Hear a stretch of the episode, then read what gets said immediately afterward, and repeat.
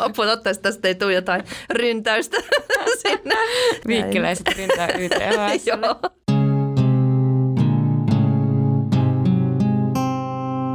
Standilla podcast. Standilla podcast on Helsingin yliopiston maatalous- ja metsätieteellisen tiedekunnan ainejärjestöjen tuottama podcast, jonka sisältö on suunniteltu opiskelijoita varten. Tämän podin tarkoituksena on kuroa umpeen opiskelijoiden ja työelämän välistä kuilua keskustelemalla ajankohtaisista teemoista suoraan yritysedustajien kanssa.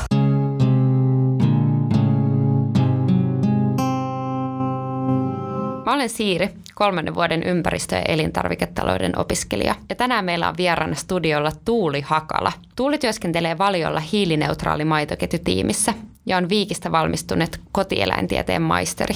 Me saamme kuulla tässä jaksossa, mitä Tuuli tekee työssään valiolla, millä toimilla valio pääsee hiilineutraaliin maitoketjuun, miten päästöt lasketaan miten tuottajia motivoidaan hiilineutraaliuteen. Ja saamme myös kuulla Tuulin vinkkejä työnhakuun ja opiskeluun. Tervetuloa Tuuli. Kiitos. Mitä sun päivään kuuluu? No kiitos oikein hyvää. Heräsin tuolta Riihimäellä mun omassa vanhassa puutalossa, ja, joka muuten lämpeää puhtaasti tuulivoimalla. Ja tota, kävin koiran kanssa lenkillä ja vein tyttären päiväkotiin ja ajelin tänne mun biokaasuautollani. Okei, hyviä elämänvalintoja. Kyllä, tähän on päästy nyt.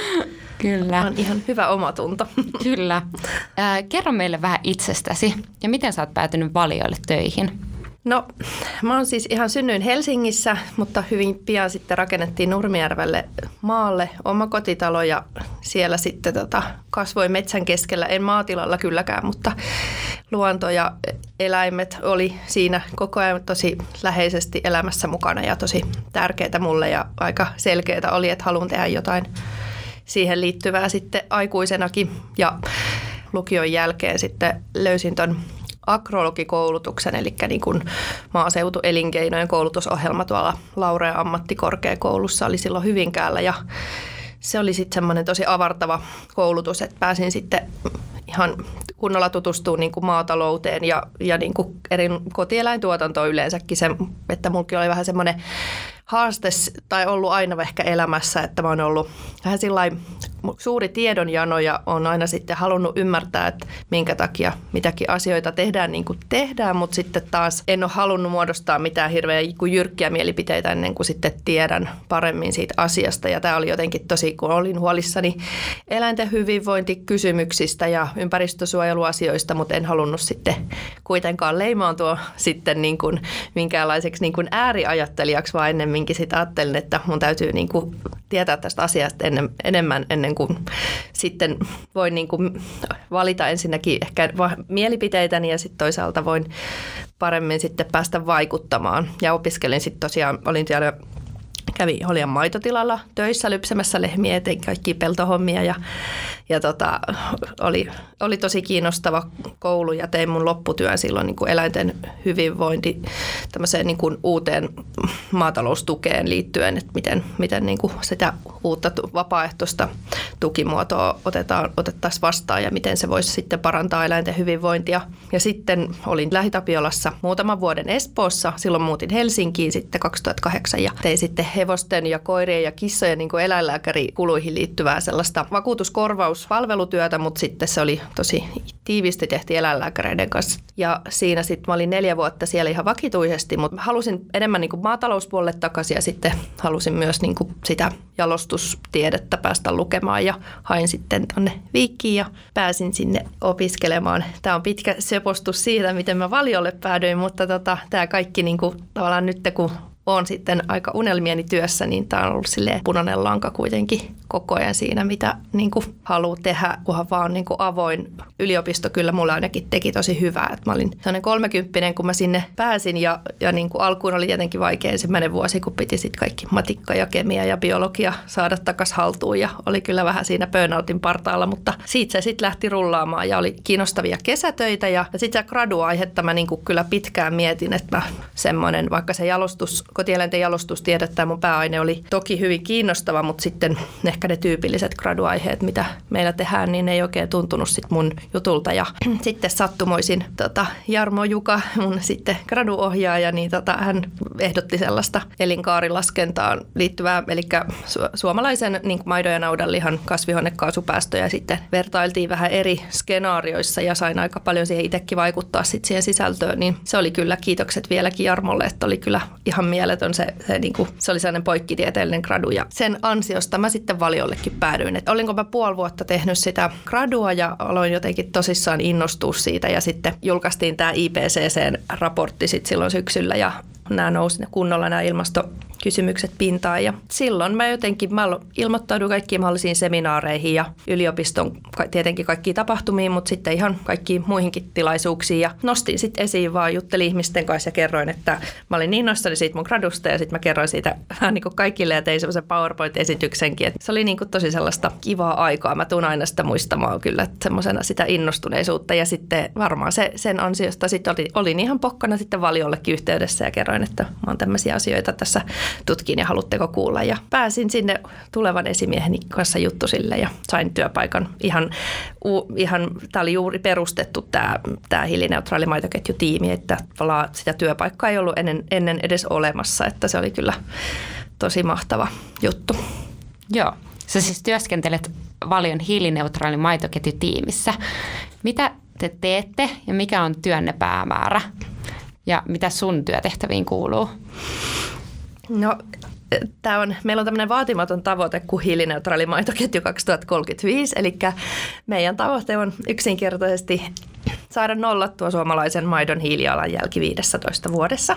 Mutta mun työtehtävät on kyllä sitten niin kuin tosi monipuoliset, että on voinut toki tätä mun omaa pääainetta sillä tavalla tässä hyödyntää, että, että lehmi, esimerkiksi jos ajatellaan niin kuin lypsylehmien geenejä niin ja mitä siellä on sitten niin kuin ihan vaan jalostusvalinnalla mahdollisuuksia, niin eläinten välillä on eroja siinä niin kuin rehun hyödyntämiskyvyssä ja ja tota, semmoistakin työtä Valio tekee sitten näiden jalostusorganisaatioiden kanssa. Eli semmoinen linkki ihan suoraan tähän omaan pääaineeseen, mutta sitten tota, yksi iso työkokonaisuus mulla on sitten liittyy tähän turvepeltoihin, eli Pohjois-Pohjanmaa ja Pohjoinen Suomi muutenkin, niin siellä on paljon, paljon niitä maitotiloja ja siellä on myös paljon turvepeltoja, niin niiden päästöjen vähentäminen on semmoinen yksi iso haaste, lähinnä sellaisten viljelykäytäntöjen löytäminen, että miten niitä kannattaisi viljellä, että ilmastovaikutus olisi mahdollisimman vähäinen.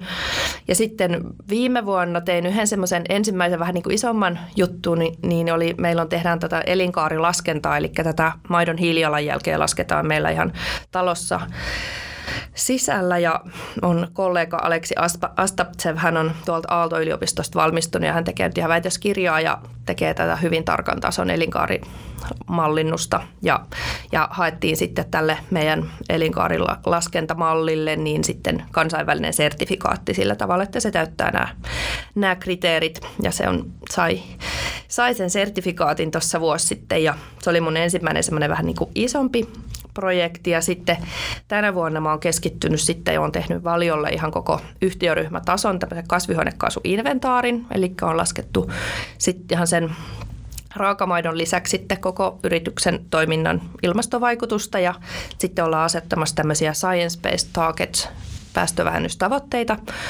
ja ja tota, sitä on vienyt myös tässä eteenpäin. Eli tavoitteena niin, että koko valio niin kuin yhtiöryhmänä nämä kasvihuonekaasupäästöt vähenee tulevaisuudessa samaa tahtia sillä tavalla, että ollaan tämän Pariisin sopimuksen mukaisesti ilmaston lämpeneminen pysyisi tässä puolestoista asteessa. Se on ollut semmoinen iso, kiinnostava projekti. Sitten mä oon tehnyt kanssa, kirjoittanut, meillä on tämmöinen maito ja me lehti, joka muuten varmaan tulee viikkiinkin, niin tota, jos ei tule, niin tilatkaa, niin se on Valjan tämmöinen omistajalehti, niin tota, se on kyllä sinne on saanut kirjoitella kaikenlaisia artikkeleita sitten vähän li- oma, omaan työhöni liittyen ja sitten teen tämmöistä Karpo-uutiskirjettä myös sitten meidän tota, omistajille. Eli nämä valion, tämä maitotilathan niin omistaa valion näiden osuuskuntien kautta, että se on sillä tosi kiinnostavaa, että ei, e, valio ei ole missään pörssissä ja kukaan ei tienaa sieltä niin kuin osakkeista, vaan kaikki tuotto sitten maksetaan maitotiloille maidon tilityshintana ja sitä kautta sitten niin kuin ollaan koko ajan saa tehdä tosi tiivis yhteistyössä sitten näiden maitotilojen kanssa tätä työtä ja heiltäkin usein saa hyviä kehitysideoita. Kuulostaa kiinnostavalta. Voisitko Tuuli vielä selventää meille, mitä tämä hiilineutraalius käytännössä tarkoittaa ja mistä ne kasvihuonekaasupäästöt sitten syntyy maitoketjussa? Joo, hiilineutraaliushan tarkoittaa sitä, että nyt kun ajatellaan niin, että ruokaa kuitenkin tuotetaan ja sitä ruokaa syntyy, niin, niin täysin niin kuin lähtökohtaisesti päästö, päästöttömäksi sitä maidon tuotantoketjua ei voi saada, mutta kun puhutaan hiilineutraalisuudesta, niin silloin se on niin kuin tavallaan plus miinus nolla, eli se määrä, mitä siinä, siinä maidon arvoketjun aikana syntyy niitä ilmastovaikutuksia, niin vähintäänkin se sama määrä sitten sidotaan myös takaisin niitä kaasuja pois ilmakehästä. Ja yleisimmät kasvihuonekaasuthan on hiilidioksidi, metaani ja typpioksiduuli, jota kutsutaan myös typpidioksidiksi tai sitten tota, ilokaasuksi. Ja nämä kolme kaasua on sitten yhteismitallistettu, tai kaikki kasvihuonekaasut niin tämmöiseksi hiilidioksidiekvivalentiksi, joka sitten, kun jokaisella kaasulla on vähän erilainen niin kuin, ilmastoa lämmittävä vaikutus, niin sitten voidaan, kun puhutaan hiilidioksidiekvivalenteista, niin, niin tota, se on niin kuin yhteismitta ja se on vähän sama, se on sama asia kuin tämä hiilijalanjälki.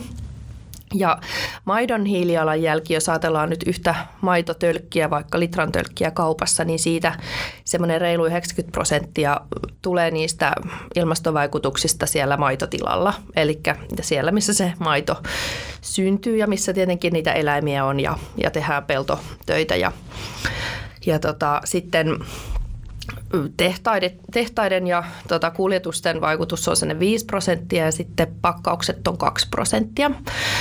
Ja siellä maatilalla noin puolet niistä kaasu, siitä kasvihuonekaasuista, mitä, mitä syntyy, niin tulee siitä lehmien ruoansulatuksesta.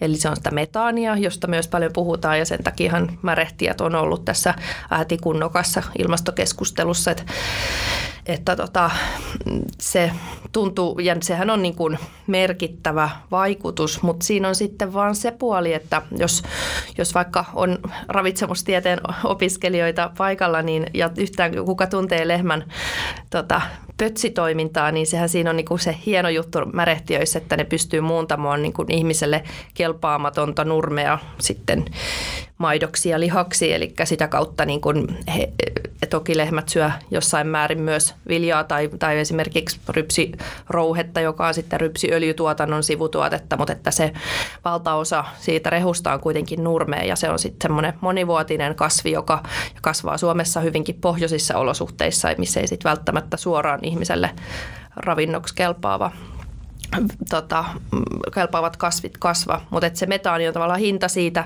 siitä työstä, mitä se lehmän elimistö muuttaa sen ruohon, niin sitten tota, silloin siitä syntyy sitä metaania.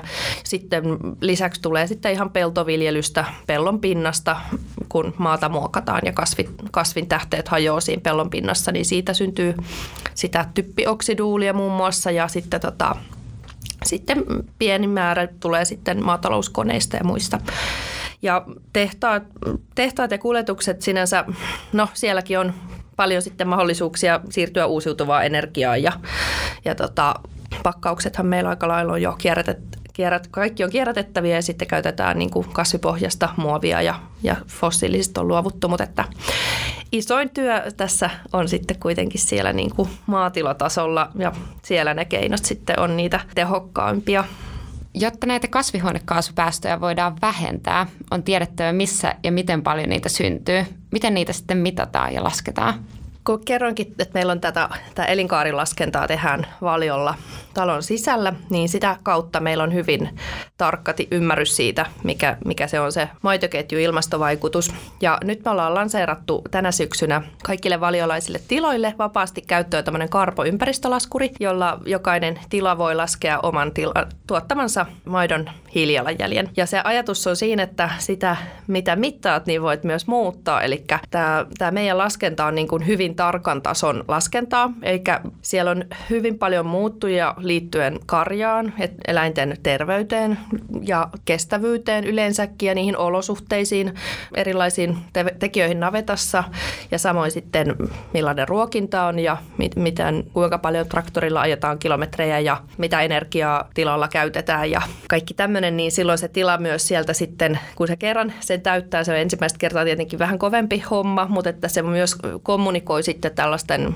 esimerkiksi ProAgrian erilaisten järjestelmien kanssa, että sieltä voi sitten antaa luvan, että ne tiedot haetaankin sitten suoraan osittain sinne laskuriin ja se lasketaan niin kuin aina yhdeksi niin kuin edellisen vuoden tiedoilla sitten se hiilijalanjälki. Ja sitten sitä voi niin kuin, sieltä löytää myös niitä asioita, että jos mulla olisikin tällä tavalla tai tällä tavalla täällä tilalla asiat tai vaihtaisin tämän asian näin, niin sitten miten se hiilijalanjälki muuttuu. Ja tarkoitus on nimenomaan niin kuin, ei, ei niin, että tuolla tilalla on hyvä hiilijalanjälki ja täällä huono, vaan että, että se olisi tämmöinen niin työkalu siihen tekemiseen ja semmoinen motivaattori myös sitten siihen ilmastovaikutusten hillintään. Tämä on nyt ihan meidän työn ytimessä tämä karpolaskuri ja sitten tietenkin seurataan toki niin kuin tehtailla ihan tota, hyvinkin tarkasti sitten lämpö, lämmön ja sähkön päästöjä ja jätteitä ja hävikkiä ja pakkausten ympäristövaikutuksia. Että kaikkia seurataan. Joo, eli todella tarkasti pystytte laskemaan nämä teidän kasvihuonekaasupäästöt. Se vähän jo viittasit tuossa edelläkin tähän, mutta Mitkä on ne tärkeimmät toimet, millä päästään hiilineutraaliin maitoketjuun? Meillä on oikeastaan kolme tämmöistä pääkeinoa. Eli ensimmäisenä on tämä hiiliviljely, eli tämän nurmenviljelyssä niin hieman viilataan näitä viljelykäytäntöjä sillä tavalla, että pellosta saadaan hiilinielu kun on kyseessä tämmöinen kivennäismaa, eli ei, ei niin orgaaninen maa, semmoinen, semmoinen niin vähähiilinen maaperä, ja kun siinä viljellään syväjuurista moni, monilajikkeista nurmea, niin se on mahdollista saada pumpattua sinne niin kasvien kautta, eli fotosynteesin avulla maaperään sitten pysyvästi sitä hiiltä. Se kasvustohon on aina hetkellinen hiilinielu, mutta että se sitten korjataan siitä se sato ja syötetään lehmille ja sitten vapautuu metaania ilmakehään, joka sitten kymmenessä vuodessa hajoaa taas hiilidioksidiksi ja imeytyy taas takaisin kasveihin, että se hiili kiertää monenlaisia erilaisia syklejä, mutta että kun ajatellaan ihan, jos puhutaan niin kuin hiilinielusta ja hiilivarastosta, niin silloin tavoite on se, että sinne pysyvästi sitä hiiltä varastoitumaan sillä tavalla, että sen maaperän hiilipitoisuus kasvaa. Ja tämä on semmoinen menetelmä, jolla ollaan hakemassa ihan Gold Standard-sertifiointia. Ideana se, että se on niin kuin aidosti lisäistä sillä tavalla. Ei mitään viherpesua. En, halusin tämän kertoa, koska tota, helposti aina tähänkin liittyy sitten erilaisia ajatuksia ja ehkä tämä on hyvin tämmöistä tieteellistä tekemistä. Ja sitten toisena keinona on biokaasu, eli maitotiloilla syntyy valtavat määrät lantaa, joka levitetään pelloille tota, ravinteiksi, mutta siinä välissä ehtii haihtumaan aika suuria määriäkin kasvihuonekaasuja ilmaan. Ja tämmöisen biokaasulaitoksen idea on se, että se lanta käytetään ennen pellolle levitystä tämmöisessä biokaasulaitoksessa. Ja siellä otetaan talteen ne kaasut, muutetaan polttoaineeksi ja voidaan fossiilisia polttoaineita liikenteessä sitten korvata tämmöisellä biokaasulla. Ja meillä on jo jokunen maito, maidonkeräilyauto ja jakeluauto, jotka kulkee jo biokaasulla ja tota, maitotilalla voi ihan maitoauto sitten tankata sitä lehmälannasta tehtyä biokaasua. Tässä on haasteena sitten se, että miten saadaan niitä biokaasulaitoksia kannattavaksi tai ja minkälainen se verkosto on, että onko, onko se logistiikka sitten järkevää ja sen eteen tehdään kovasti töitä ja maitotilat on kyllä tästä kiinnostuneita, että he voivat sitten siitä saada energiaa omankin, omankin tilan toimintaa. Okei, sä et kuitenkaan tullut tänne lannan voimalla. no en ihan, että toi, toi taitaa toi Kasumin biokaasu olla nyt ihan keittiötähteistä ja muusta, muusta tota, suomalaista bioraaka-aineesta, mutta mielellään kyllä, jos tonne keski- tai tonne maakuntiin lähtisi ajelemaan, niin kyllä sieltä voisi sitten maitotilaltakin tankata kaasuautoon, niin katsotaan, mitä tulevaisuudessa tapahtuu. Ja sitten kolmantena turvepellot. En tiedä, onko tämä kuinka tuttu aihe, mutta ehkä laitan, kerron tälle lyhyesti alkuun, että ne on nyt tämmöinen Suomen, ihan niin kuin Suomen maantieteellisen sijainnin vuoksi semmoinen suuri haaste. Olisiko turvepeltoja Suomen viljelyalasta semmoinen 10 prosenttia, mutta sitten taas maatalouden kasvihuonekaasupäästöistä ne on niin kuin vaikutuksiltaan noin pu- yli puolet. Ja se ongelma on siinä, että kun on on entinen suo tai suo metsä ojitettu ja siitä on tehty pelto, jossa on tietenkin tarkoitus, hyvä tarkoitus ollut tuottaa ruokaa suomalaisille, mutta kun tämä tämmöinen suo kuivataan, niin se turve, joka on aikanaan ennen ollut veden alla, niin se pääsee tekemiseen hapen kanssa. Ja sitten kun sitä maata muokataan ja se turve kuivuu, niin se turve hajoaa ja siitä syntyy hyvinkin suuria hiilidioksidipäästöjä ilmaan. Ja sitten nämä, nämä turvepellot on monille maitotiloille tosi keskeisiä. Voi olla, että maitotilan pelloista vaikka puolet on turvepeltoja ja näitä kivennäismaita sitten, jotka on näitä tavallaan niin kuin päästöttömiä peltoja, niin niitä ei sitten välttämättä ole saatavilla.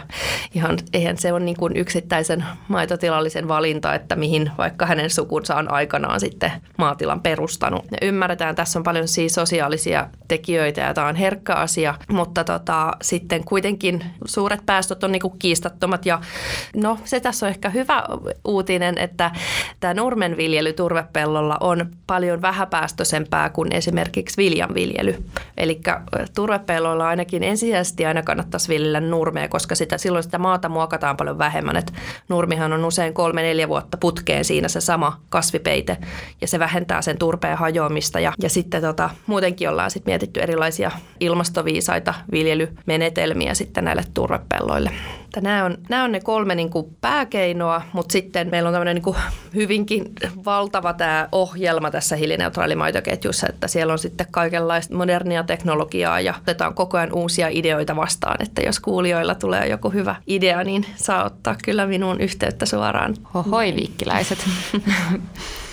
Sä sanoit, että suurin osa kasvihuonekaasupäästöistä syntyy alkutuotannossa maitotiloilla. Te teette siis yhteistyötä maitotilallisten kanssa, jotka omistaa valion. Miten te kannustatte maidon tuottajia toimimaan hiilineutraaliuden puolesta? Totta kai on yhtä monta kuin on maitotilaa. Olisiko niitä tällä hetkellä? No semmoinen vajaa 5000, niin ihan yhtä monta mielipidettä ja ajattelutapaa on myös. Jokainen tila on erilainen. Että me ollaan haluttu sillä tavalla, ensinnäkin toivotaan tietenkin, että he laskisivat tällä karpo laskurilla sen maidon hiilijalanjäljen ja kävisi tämmöisessä hiiliviljelykoulutuksessa. Ja ajatus hiiliviljelyssäkin on se, että se ei tuo mitään lisäkustannuksia, että siitä olisi sitten tot, totta kai vaatii käytännön toimissa pieniä muutoksia, mutta tota, et ehkä se iso juttu on semmoinen niin kuin innostuneisuuden niin kuin aikaansaaminen ja semmoinen ajattelutapojen muuttaminen, että tilalliset voisivat olla ylpeitä omasta työstään ja, ja he kokee tämän, tämän hetkisen keskustelun aika raskaana, niin, niin halutaan olla siinä niin kuin heitä tukemassa ja kääntämässä tämä, tämä niin kuin, että sieltä myös sieltä maataloudesta löytyy niitä ratkaisuja, että ei ainoastaan sitten tarvi lamaantua tai laittaa pillejä pussiin, vaan sitten miettiä, että miten mä voisin tässä mun omalla tilalla toimia vielä paremmin ja, ja niin kuin tuoda niitä vastauksia sitten tähän, myös tähän ilmastonmuutoshaasteeseen. Se muutos voi olla tilalliselle haastava. Mikä siinä on vaikeinta? Maidon tuotanto tai yleensäkään maataloustuotanto niin ei ole mikään semmoinen niin rahasampo. Ja, ja kyllä nämä taloudelliset haasteet on niin tiloilla hyvinkin usein vakavia. Tai vaikka on to, toki niin kuin yritystoiminnastahan siinä on kyse ja, ja tota, taitavia osaajia siellä on, mutta että se helposti tulee semmoinen reaktio, että vaaditaanko tässä taas jotain lisää tai pitääkö tehdä jotain, maksaa jostain lisää ja niin kuin tulee vain lisäkustannuksia tai lisää työtä. Ja, ja sitten niin kuin ei yhtään sen enempää saa korvausta siitä omasta työstä. Et siinä me sitten kuitenkin ollaan mukana tavallaan heitä tukemassa ja kannustamassa, että maailma muuttuu ja nämä vaatimukset muuttuu, vastuullisuudesta puhutaan yhä enemmän, ja, mutta suomalaiset silti edelleen tarvitsee ja arvostaa niin kuin kotimaista ruoantuotantoa. Ei jäädä niin kuin laakereille makaamaan, vaan nyt otettaisiin semmoinen innostuneempi ote ja ehkä sellainen muutos lähtee paremmin käyntiin sitten ehkä uusienkin sukupolvien kautta, kun opiskellaan ja jos vaikka nyt kuulijoidenkin joukossa on mahdollisuus, että kotona on vaikka maatila, niin se on, se on usein semmoinen semmoinen suuri harkinnan paikka, että jatkaako sitä vai ei. Ja sitten kuitenkin ne on niinku todella arvokkaita just ne uudet nuoret viljelijät, joilla on niinku niitä uusia ajatuksia ja ehkä sellaista vähän uudenlaista katsomusta. Ja, ja toki niinku iäkkäämpienkin tota, viljelijöiden joukossa on hyvin innovatiivista ja innostunutta ja varsin, varsinkin sellaista suurta niinku viisautta. Että ehkä se sitten pieniä ajatus, ajatusmuutoksia. Että esimerkiksi semmoinen pel, pelloista on aina ajateltu, että olen ylpeä omista pelloista että syksyllä on, on kynnetty ja maa on mustana ja on hyvännäköistä. Siihen on sitten lumi näyttää kauniilta, kun se sataa siihen mustan kynnöksen päälle. Ja keväällä äestetään ja kylvetään, mutta sitten taas nyt kun ajatellaan se, että me halutaankin kääntää maaperä hiilinieluksi ja hiilivarastoksi, niin silloin meidän täytyisi alkaa kivaalin kasvipeitettä ja minimoida sitä maan muokkausta, mitä jos se kyntö olisikin mahdollista tehdä vaikka keväällä tai jos se kyntö olisikin kevyempi tai niin kuin millä tavalla sitä ö, hiiliviljelynkin yksi, yksi tota, to, toimenpide on se, että sitä nurmea ei niitetä ihan niin matalaksi, vaan se jätetään vähän korkeampi sänki. Silloin se fotosynteesi jatkuu ja se pelto pysyy vihreänä pidempään. Niin, niin nekin voi olla ihan semmoisia tavalla ajatusmuutoksia, että tämä pelto ei näytä omaan silmään niin kuin hyvältä, kun siellä onkin jätetty pidempi sänki tai tämä ei ole kunnolla kynnetty. Mutta että sitten tämä ilmastonäkökulma niin kuin tuo vähän uudenlaisia ajatuksia sinne, niin hidasta muutosta ja uudenlaisia ajattelutapoja. Te olette siis jo tehnyt paljon hiilineutraalin maitoketjun eteen. Mikä on nyt kuitenkin tärkein asia, mikä seuraavaksi tulisi ratkaista?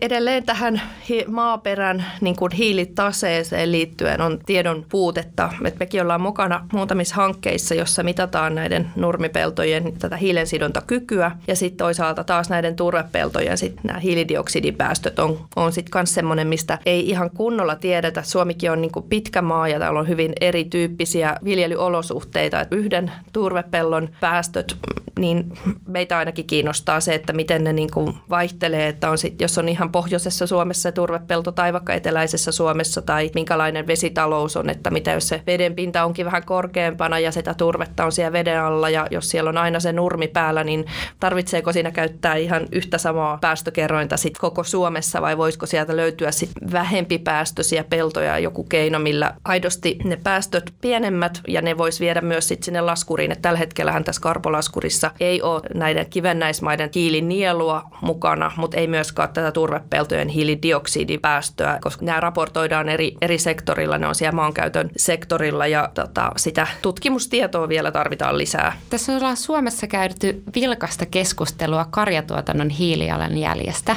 ja joidenkin yritysten markkinointiviestintä on ollut hyvinkin aggressiivista maidon asemaa kohtaan. Mitä mietit itse tästä ja miten te olette valiolla vastanneet tähän? Mä tykkään kyllä sillä tavalla henkilökohtaisesti, että asioista puhutaan aika niin kuin ronskistikin, että se on sitten kuitenkin aina niin kuin tuo sen mahdollisuuden sitten sille keskustelulle, kun, kun niitä haasteita nostetaan esiin ja sitten on toki mahdollisuus tuoda niin kuin myös esiin sitä hyvää työtäkin, mitä tehdään, mutta myös sitten se niin kuin patistaa yrityksiäkin sitten toimimaan aktiivisemmin. Et Suomi on tämmöinen pohjoinen maa, niin lehmät on pitänyt meitä talvisin hengissä, kun ne on pärjännyt heikkolaatuisella ravinnolla ja antaneet meille sitten maitoa ja lihaa ja näin. Et tietenkin eletään vuotta 2020 eikä sillä tavalla ole ruoasta pulaa ja eläinten ruokinta ja muu on kehittynyt, mutta kyllä mä jotenkin ajattelisin niin, että jokaisella ihmisellä täytyy olla kuitenkin oikeus itse koostaa se oma ruokavalionsa ja varmasti monen kohdalla olisi syytä lisätä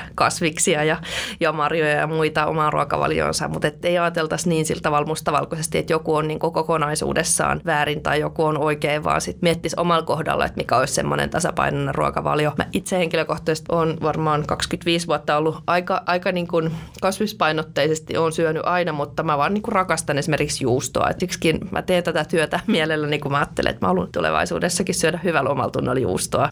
Valiokin tekee tosi merkittävää tätä ilmastotyötä, mutta sen lisäksi helpostikin unohtuu sitten se hyvinkin pitkäjänteinen niin vastuullisuustyö siellä eläinten hyvinvointipuolella. Että joki tiloja on todella monenlaisia ja kun niitä on se melkein 5000, niin jokainen tila on yksilö, mutta että meillä on lähes kaikki tilat on tämmöisen vastuullisuuslisän piirissä, jossa sitten tehdään tämmöisiä eläinten hyvinvointiin liittyviä parannuksia ja tila saa sitten sen kannustimen ja sen tuen siihen hyvinvointityöhön yhtä lailla kuin sitten näihin ympäristö- ja ilmastotyöhönkin, niin se on ehkä se, se suuri haaste. Mutta vielä tähän ehkä tähän ruokavaliokysymykseen, niin, niin nämä on yksilöllisiä valintoja ja mun mielestä keskustelu aina hyvää. Me ollaan nyt saatu kuulla Tuuli sun mielenkiintoisesta työstä valiolla. Viikkiläisiä kuitenkin kiinnostaisi kuulla sulta työnhakuun vinkkejä. Onhan meillä alkamassa kohta toi kesätyönhakurumpa. Mitäs vinkkejä sulle olisi antaa meille? Joo, no mä kyllä ehkä vielä nyt siihen graduun palaten, niin, niin mä ihan tosiaan kannustaisin miettiä niin kuin rauhassa sitä gradu-aihetta. Ja yleensäkin niin kuin juttelisin opettajien kanssa siellä tota, yliopistolla siitä. Ja jotenkin toisin, tois esiin sitä omaa niin kuin kiinnostusta ja niitä aiheita. Ja olisi semmoinen niin avarakatseinen, että se, se on kyllä semmoinen niin kuin tosi tärkeä mun mielestä sitten työelämässä, vaikka se sitten jäisikin johonkin pöytälaatikkoon ja siitä ei sitten enää vuoden päästä tota, tarvitsisi puhua, mutta silti se, että se, se gradu on niin kuin hyvä väylä. Ja sitten mä ihan, ihan pokkana kysyy organisaatioilta, semmoinen oikein miettii sellaisia työnantajia, jokaisessa ne oikein unelmatyö tai mitä tahansa, ottaa yhteyttä ja kysyy, että hei, että mä oon gradua vailla, että tota, olisiko teillä jotain, että mua itse vähän kiinnostaisi tämmöinen ja tämmöinen ja olisiko teillä jotain tutkimustarpeita. Ja mä oon kyllä tehnyt ihan ilmaiseksi töitä aika paljonkin, niin kuin ihan kesätöitäkin on, on tehnyt, että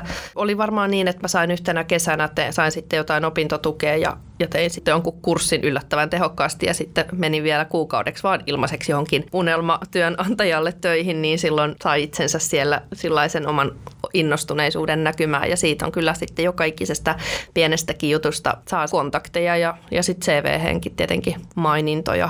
Ihan ennen kuin sitten tuohon valiolle päädyin, niin ihan kunnolla on kokenut sitä työnhakua, niin sehän on tosi raskasta ja sillä kyllä kaikille kuulijoille, niin tsempit siihen, se ei ole mitään helppoa, mutta mä sain kyllä esimerkiksi Agronomiliitolta, mä kävin, kuuntelin niitä työnhaku, niitä webinaareja, missä niinku, ja tavallaan sitä oman hissipuheen ja sen, niinku, että se oli jotenkin tosi, että mulla tapahtui se prosessi siinä gradu tehdessä se, että mä aloin niinku opetella sitä tiivistetysti, että hei, jos mä, jos mä törmääkin just sellaiseen niinku vähän idoliin tai johonkin niinku muuhun, joka on semmoinen, että vitsi mitä työtä toi tekee ja tonne olisi kiva päästä, niin, niin mä niinku sillä en, en, mä, mä en omasta mielestäni ole kuitenkaan mikään tyrkky, vaikka ehkä kuulostaa siltä, että mä olen joka paikassa niinku se, tota, käsi pystyssä, mutta niinku sitä omaa CVtä ja esimerkiksi valokuva siihen CVC, niin nekin tuli sieltä Agronomiliitolta, sai niinku apua. Ja sitten oli ihan, että voi niitä omia hakemuksia työstää ja lukee muiden hakemuksia ja antaa sen oman hakemuksen ja CV niinku kavereille katsottavaksi, että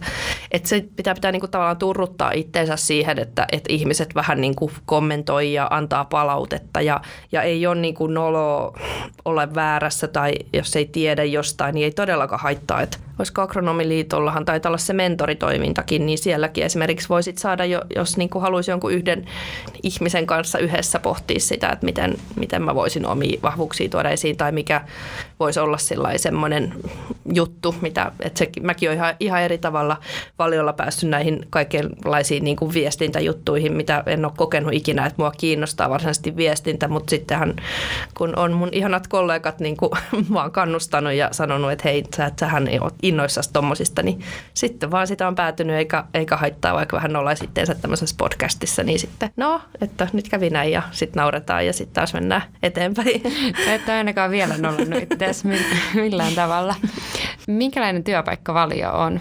Mm, no mulla kyllä siis suorastaan todella positiivinen yllätys, että kun on ollut tuo maataloussektorilla pidempään, niin ehkä Valio on näyttäytynyt mulle enemmän just sellaisena niin kuin maidon jalostusorganisaationa nimenomaan. Että Suomessa on maailman niin puhtainta ja niin kuin laadukkainta maitoa ja näin niin kuin suomalaista voita niin kuin viedään ympäri maailmaa, kun se on niin spesiaalia tai suomalainen vaikka äidönmaidon korvike Kiinassa on niin kuin semmoinen oikein niin luksustuote suorastaan, mutta sitten kuulin siitä vastuullisuuslisä asiasta ja tästä eläinten hyvinvointityöstä, niin sitten silloin jo vähän niin kuin aloin hoksaamaan, että no totta kai siellä nyt niin kuin tehdään myös tätä alkutuotantopuolen työtä, kehitystyötä paljon ja sitten kun tuli tämä ilmasto-ohjelma, sitten alkoi tuntua, että hei vitsi, tuollahan niin kuin voisi oikeasti olla sellaista mun henkistä porukkaa ja sellaista rohkeeta. Että ehkä niin kuin Valio on mun mielestä todella rohkea yritys ja innovatiivinen niin kuin, ja se kaikki perustuu niin kuin tieteeseen ja siellä on tutkijoita ja todella avoimesti kaikenlaisia startuppeja ja pieniä toimijoitakin, niin ollaan aina valmiita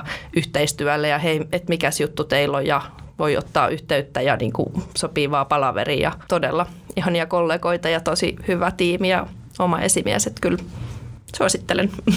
Ihana kuulla. Ihan kiinnostuksesta, että tiesitkö tästä hiilineutraali maitoketju-tiimistä, kun valitsit graduaiheesi? En, eikä sitä edes ollut Aivan, vielä. okei. Joo, eli ihan tota, siellä sitten, olihan siellä sitten vireillä jo tähän liittyvää toimintaa talon sisällä, mutta en tosiaan tiennyt, että mä olin jo sitä gradua tehnyt vuoden melkein, niin sitten sit pääsin niin kuin sinne valiojuttusille ja siellä sitten oli jo isompia asioita siinä vaiheessa tapahtumassa. Niin Aivan, täydellinen ajatus. kyllä tämä oli ihan todella tähdet kohdallaan.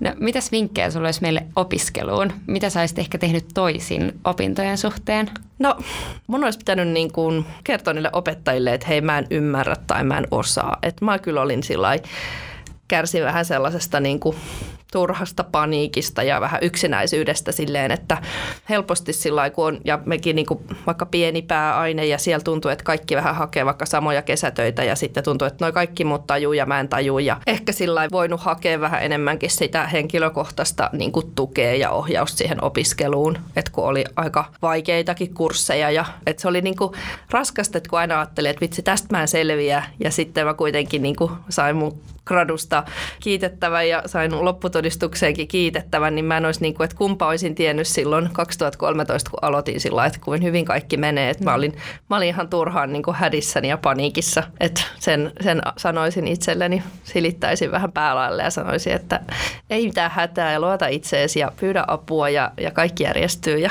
ehkä sellaista. Kun sitä uupomustakin on niin kuin todella paljon, niin sellaista niin kuin että saa olla heikkoja. Joskus opiskelustakin kannattaa ehkä olla sairaslomalla, vaikka jos on oikeasti liian niin kuin väsyksissä. Et YTHS kyllä peukutan, että kannattaa okay. sitä pyytää apua. Toivottavasti tästä ei tule jotain ryntäystä sinne. Mutta tota, Viikkiläiset rintää YTHS. Mutta kiitos vinkkeistä. Tunnistan kyllä itsenikin tuossa täydellisyyden tavoittelijana. Meillä on vielä pari kysymystä opiskelijoilta. Olisitko valmis vastaamaan näihin aika tiiviisti? toki, joo. Hyvä. Eli täällä oli, täällä oli kysymys gold standardista. Eli mikä se on ja mikä sen tavoite on? Juu, eli mä mainitsinkin sen tuossa hiiliviljelyn liittyen, niin, niin se on semmoinen kansainvälinen niin kuin, hyvin arvostettu tieteeseen perustuva organisaatio, joka tarkistaa sen, että jos, jos käytetään jonkinlaista vaikka kompensaatiota tai muuta tämmöistä niin kuin ilmastonmuutosta hillitsevää toimintaa, niin siellä tutkitaan se niin kuin todella tarkkaan, että onko se aidosti tehokas ja että se ei just ole tätä viherpesua esimerkiksi. Eli sinne täytyy, se on hyvin pitkä prosessi, että siellä niin kuin hyväksytetään joku vaikka kompensaatiomenetelmä. Että sinne viedään läpi tätä, että hiiliviljely on niin kuin aidosti ilmastonmuutosta hillitsevää toimintaa ja siltä, siitä saa sitten semmoisen niin kuin hyväksynnän. Joo, gold standardin. Mm. Joo. Sitten olisi toinen. Olisiko järkevää jossain tapauksessa vain luopua turvepelloista maatalouskäytössä, esim. metsittää sitä? Tämä on oikein relevantti kysymys. Ihan sama on niin kuin tässä pähkäily, että mitä tässä kannattaisi tehdä. Niin kuin jos yksittäisen tilan näkökulmasta ajattelee, niin, niin mä oon ajatellut niin, että ne, jokainen peltolohko niin kuin kannattaisi katsoa siitä ilmastovaikutusnäkökulmasta ja myös niin kuin siitä resurssitehokkuudesta. Eli hiilijalanjälkeä hän pienentää semmoinen mahdollisimman tehokas, että et tehokkuus ei, ei niin kuin tarkoita sitä, että se on aina jotain ryöstöviljelyä tai eläinten kärsimystä tai muuta, vaan, vaan silloin se on myös niin kuin resurssitehokkuutta, eli panokset per sitten tuotettu kilo jotain ruokaa tai muuta. Niin silloin, jos on vaikka turvepelto, joka tuottaa aika huonosti satoa, niin silloin se voisi vaikka maitotila miettiä, että mitä jos mä en tarvitsekaan tätä, jos mä saisinkin vielä vähän parannettua nurmen satotasoja täällä näillä kivennäismailla ja voisin luopua tästä yhdestä turvepeltolohkosta, niin sitten mitä sille sitten kannattaisi tehdä, niin se on, se on niin kuin se metsitys on silleen ihan ok ajatus. Tietenkin siinä voi mennä jopa 20 vuotta ennen kuin sen lohkon aidosti se hiilitase on niin kuin hiilineutraali. Eli koska se, eihän puut kasva niin kuin märässä, eli silloin se turvepelto edelleen niin kuin jää on kuiva ja sieltä edelleen hajoaa sitä turvetta yhtä lailla, vaikka siinä ei viljellä eläinten rehua tai kauraa mutta että kun, kun se veden pinta on niin kuin laskettu alas, kun se on ojitettu, niin silloin se turve hajoaa ja sitten hiilidioksidi vapautuu. Sitten jos sinne istutetaan puuntaimia, niin siinä kestää se 20 vuotta ennen kuin ne puiden itsensä sitoma hiili on sitten saman verran kuin siitä maaperästä haittuva.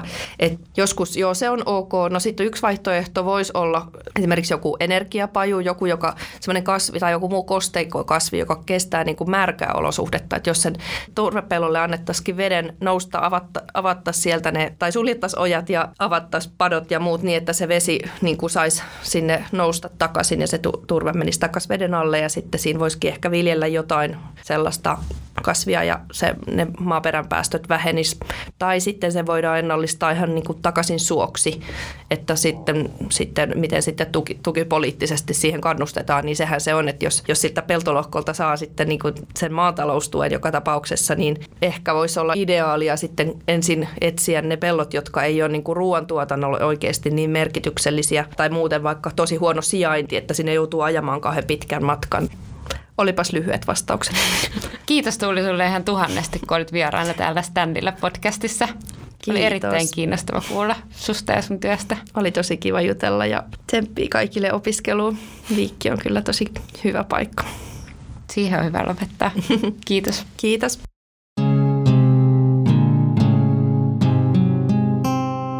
Standilla podcast.